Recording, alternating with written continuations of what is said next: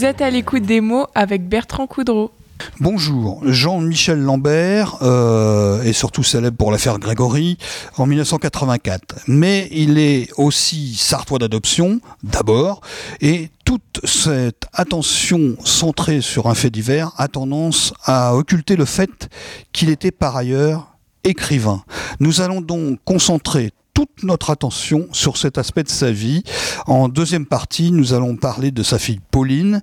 Euh, pour parler de quoi, je vous le demande, de son livre. Et oui, la fille du juge Lambert a elle aussi pris le relais littéraire.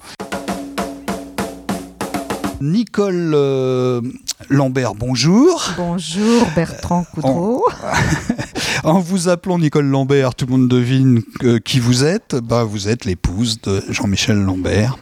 Et euh, donc on est là pour parler de Jean-Michel Lambert, non pas du magistrat, euh, mais de l'écrivain, parce qu'il est peut-être moins connu des Sartois de ce point de vue-là. Et donc le... Des Sartois encore que. Euh, encore que. Et donc, le premier livre de Jean-Michel Lambert, en 1987, s'intitule Le Petit Juge. On devine pourquoi il l'a écrit, mais ce livre qui a déclenché une vocation d'écrivain ou serait est-il devenu euh, écrivain sans cela? Si je pose euh, cette question, c'est parce qu'il a écrit d'autres livres autour de son métier, mais il s'est rapidement euh, concentré sur le roman policier, bien souvent, d'ailleurs inspiré par sa propre expérience, par ses propres observations. Alors, donc, je renouvelle ma question, est-ce que sa vocation d'écrivain est née avec ce livre de 1987 ou pas? Alors, bah, est-ce qu'il aurait écrit autrement? ah, Il lui a été reproché d'écrire on le lui a reproché d'écrire. Alors ah bah que euh, c'était vital pour lui. On le lui a reproché son premier livre surtout. Alors que c'était vital pour lui. Mais c'est important pour moi, de, en évoquant sa mémoire, de non seulement défendre son honneur d'homme, mais aussi de protéger son talent d'écrivain. Car il fut bien autre chose que le juge d'une triste affaire qui défraya la chronique dans les années 80. Quand je me suis mariée avec euh, Jean-Michel, j'ai aussi épousé un écrivain. Je ne le savais pas encore. Pour survivre à la déferlante médiatique, il y avait l'écriture, et encore l'écriture. Sans la plume, sans les vertus anti-stress de la course à pied, le soutien inconditionnel de sa famille, Dieu seul sait ce qui lui serait arrivé. Donc, pour répondre à votre question, l'écriture est une histoire ancienne qui remonte à son enfance. Ses parents l'ont toujours vu lire, mais aussi écrire le 12 novembre 2004, il confiait à un journaliste d'un journal local de Bourg-en-Bresse qu'il avait maîtrisé les méandres de l'écriture entre 35 et 40 ans. C'est un grand bonheur d'écrire, disait-il, mais aussi beaucoup de souffrance et d'angoisse. Je donne toutes mes tripes, je sors de l'écriture complètement vidée. Mais il n'en demeurait pas moins qu'il écrivait. Je l'ai toujours vu écrire tous les jours. C'est simple, le matin, il se levait très tôt, il partait courir, parce que tous les jours... Ça, c'était indispensable. Il partait courir.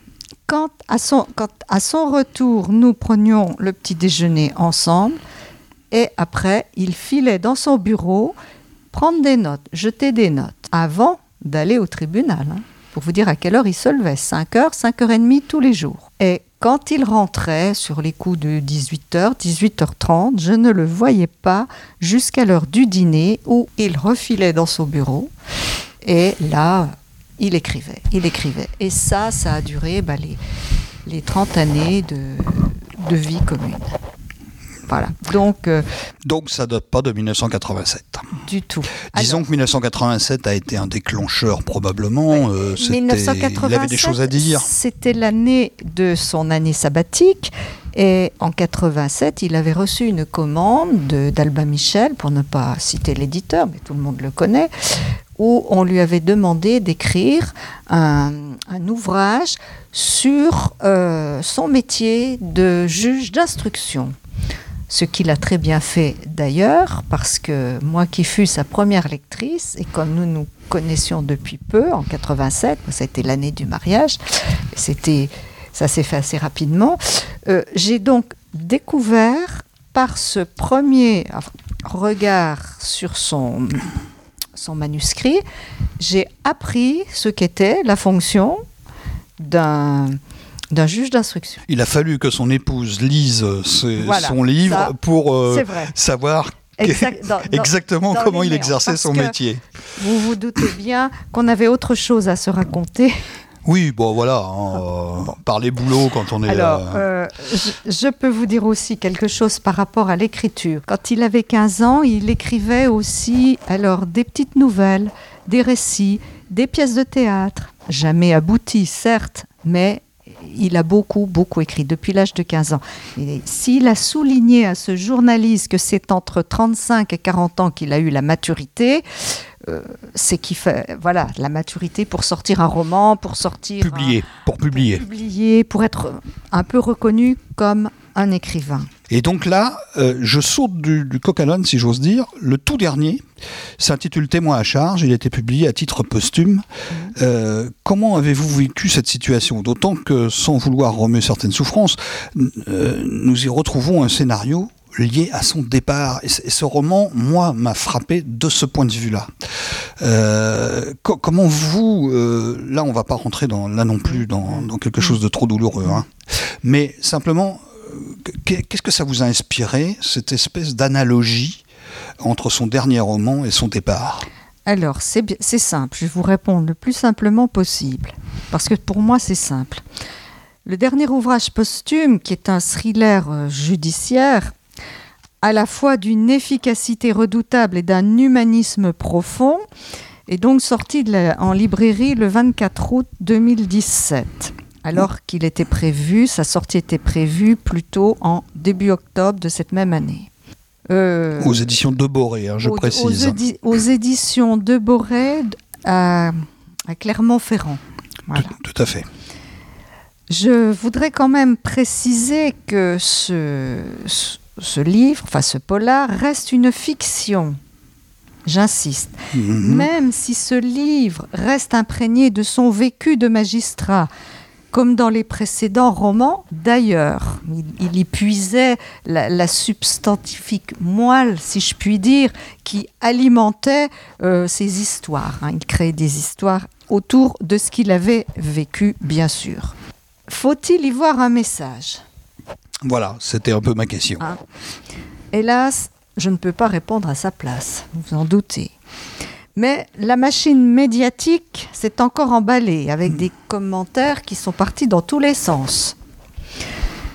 Moi, je vais y apporter mon, ma lumière. Mon mari a commencé ce thriller judiciaire au début de l'automne 2016. À cette époque, tout allait bien, on n'entendait plus parler d'une certaine affaire, même en coulisses. Alors, donc, moi, je vais, je suis désolée, mais je vais contredire ici les idées reçues qui ont germé, puis essaimé dans beaucoup de cerveaux surchauffés. Non, ce n'était pas un livre testament. Ça, je le sais parce que j'ai travaillé avec lui, parce que je peux le dire, vous le savez peut-être, Bertrand, mais j'étais toujours sa première lectrice, correctrice, et hormis le tout premier, le petit juge et le dernier, je ne l'ai pas tapé sur l'ordinateur. C'est pas moi qui en, qui en ai fait la saisie. Mais tous les autres entrent. Comme mon mari travaillait, il n'avait pas le temps, c'est toujours moi qui saisissais les textes sur l'ordinateur. Donc ce n'est pas un livre testament, ça j'en suis sûre. Ce n'est pas un roman à clé sur une certaine affaire, ni un résumé sur l'état d'esprit de certains protagonismes de ce dossier en question. Voilà, je le dis, ce n'est pas l'affaire Grégory en filigrane. Très bien, comme ça, ça a le mérite d'être clair. Voilà. Voilà. J'ai collaboré à ce livre, je peux le dire. Mais je ne sais pas ce qu'il vous aurait répondu si lui avait été à ma place. Maintenant, je vais encore répondre parce que vous allez me poser la question. Le personnage qu'il fait mourir à la fin.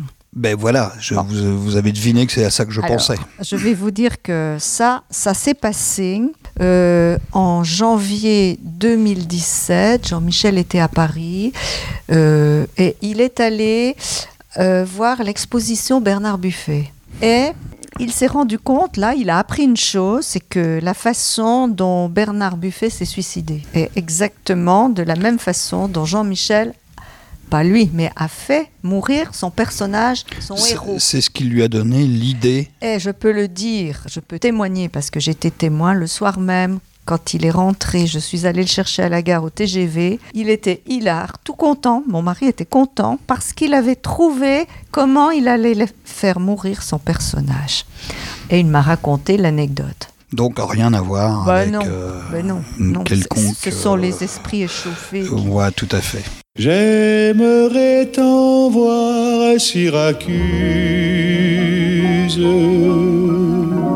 l'île de Pâques et Kérouan, et les grands oiseaux qui s'amusent à glisser l'aile sous le vent les jardins de Babylone et le palais du grand lama. Rêver des amants de Vérone au sommet du Fujiyama. À l'écoute des mots sur Radio Alpa 107.3 FM Le Mans et radioalpa.com. Alors, on va passer à un livre euh, qui m'a personnellement beaucoup touché.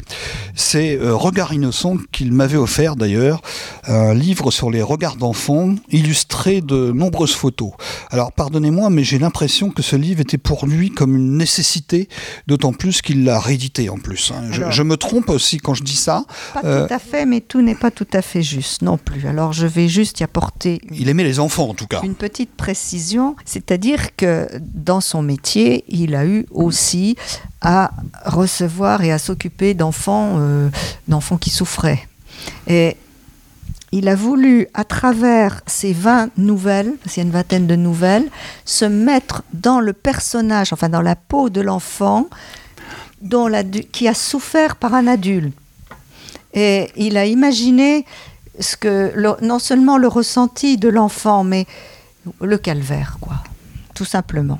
Et il a créé ces nouvelles. Mais il y a quand même autre chose. C'est qu'au départ, il avait, on avait un ami, Joël Montigny, qui était artiste peintre, qui est toujours d'ailleurs artiste peintre très très connu en Rhône-Alpes. Et Joël Montigny avait peint des tableaux d'enfants parce que la première version, c'est la formule nouvelle peinture qui correspondait.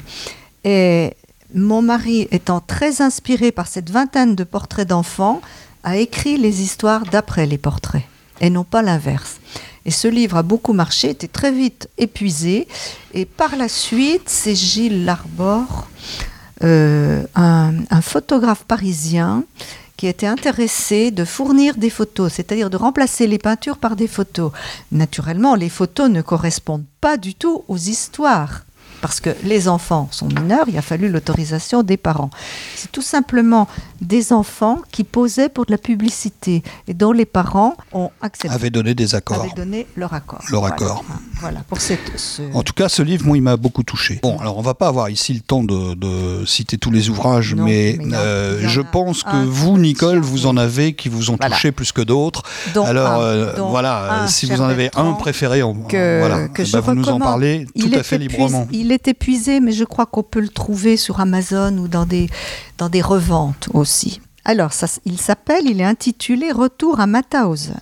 Et à Bourg-en-Bresse, parmi les, les belles rencontres que nous avons pu faire, nous avons rencontré René, un vieux monsieur. Et donc, c'était en 1996, au cours d'un dîner, nous fîmes la connaissance de René et de sa compagne Joséphine.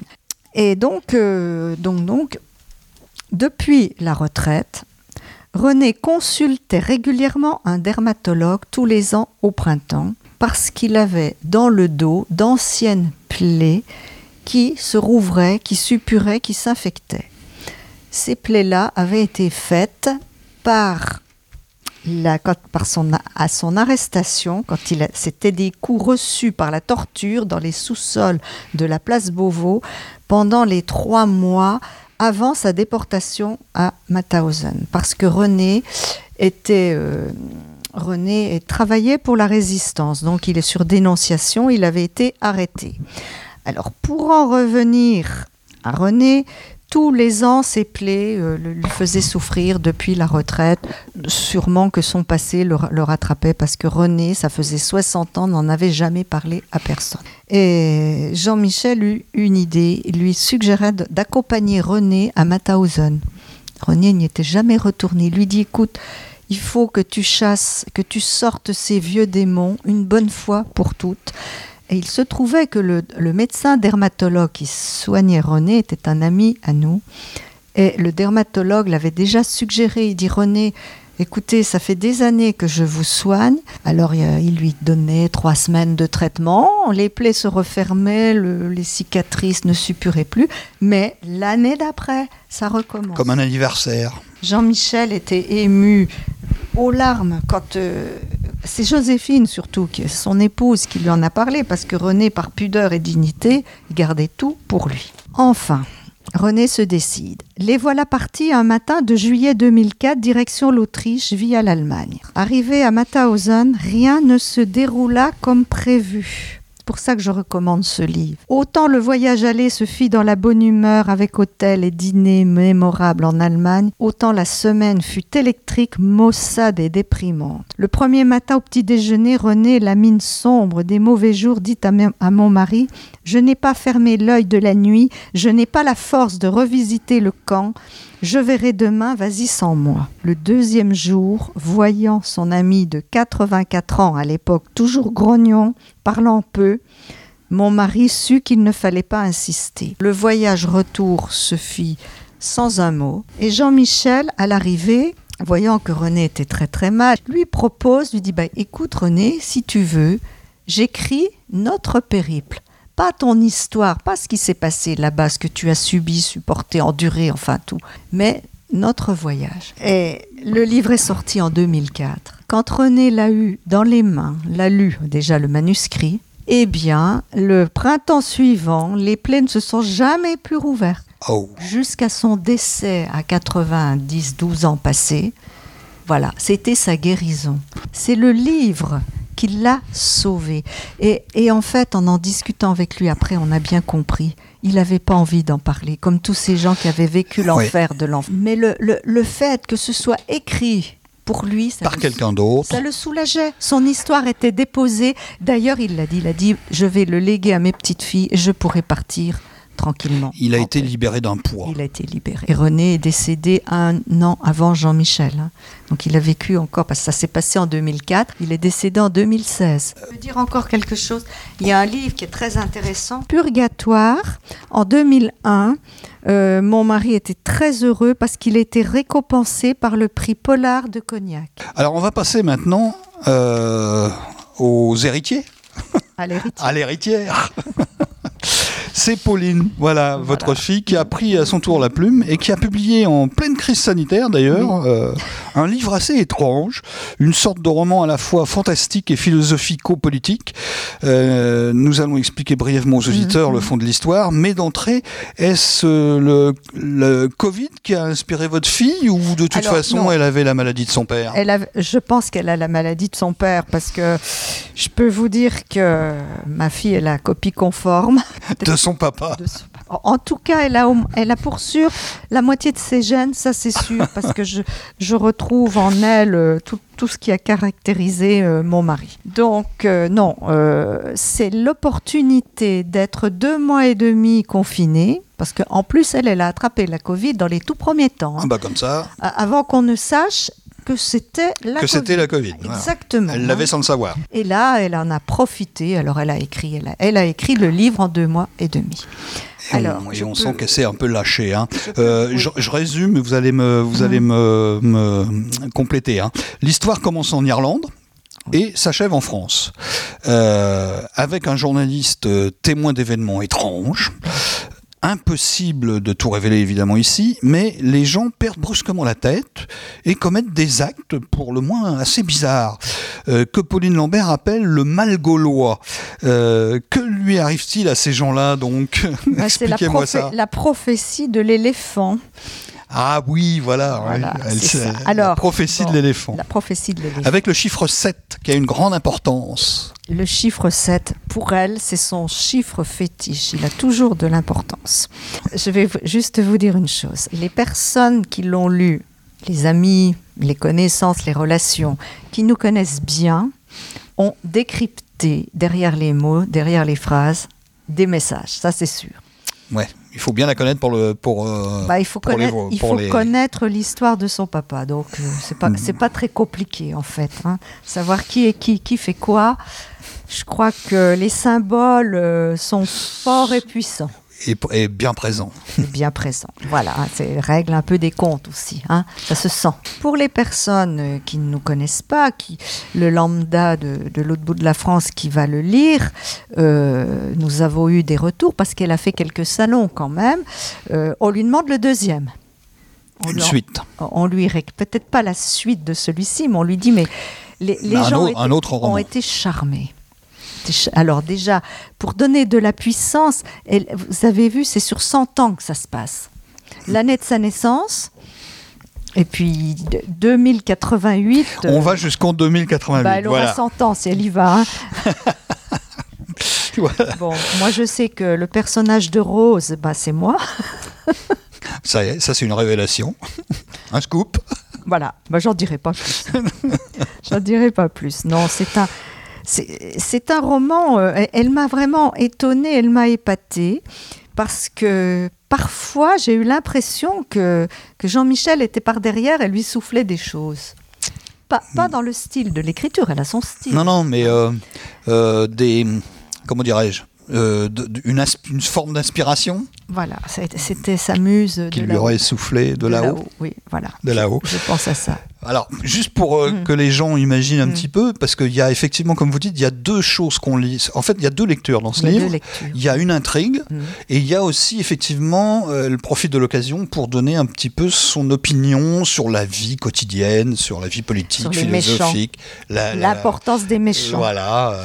euh, donc il y a, il y a- il y a à la fois, c'est ça, de la philosophie, de la politique, du, du sociétal, Un petit peu d'ésotérisme.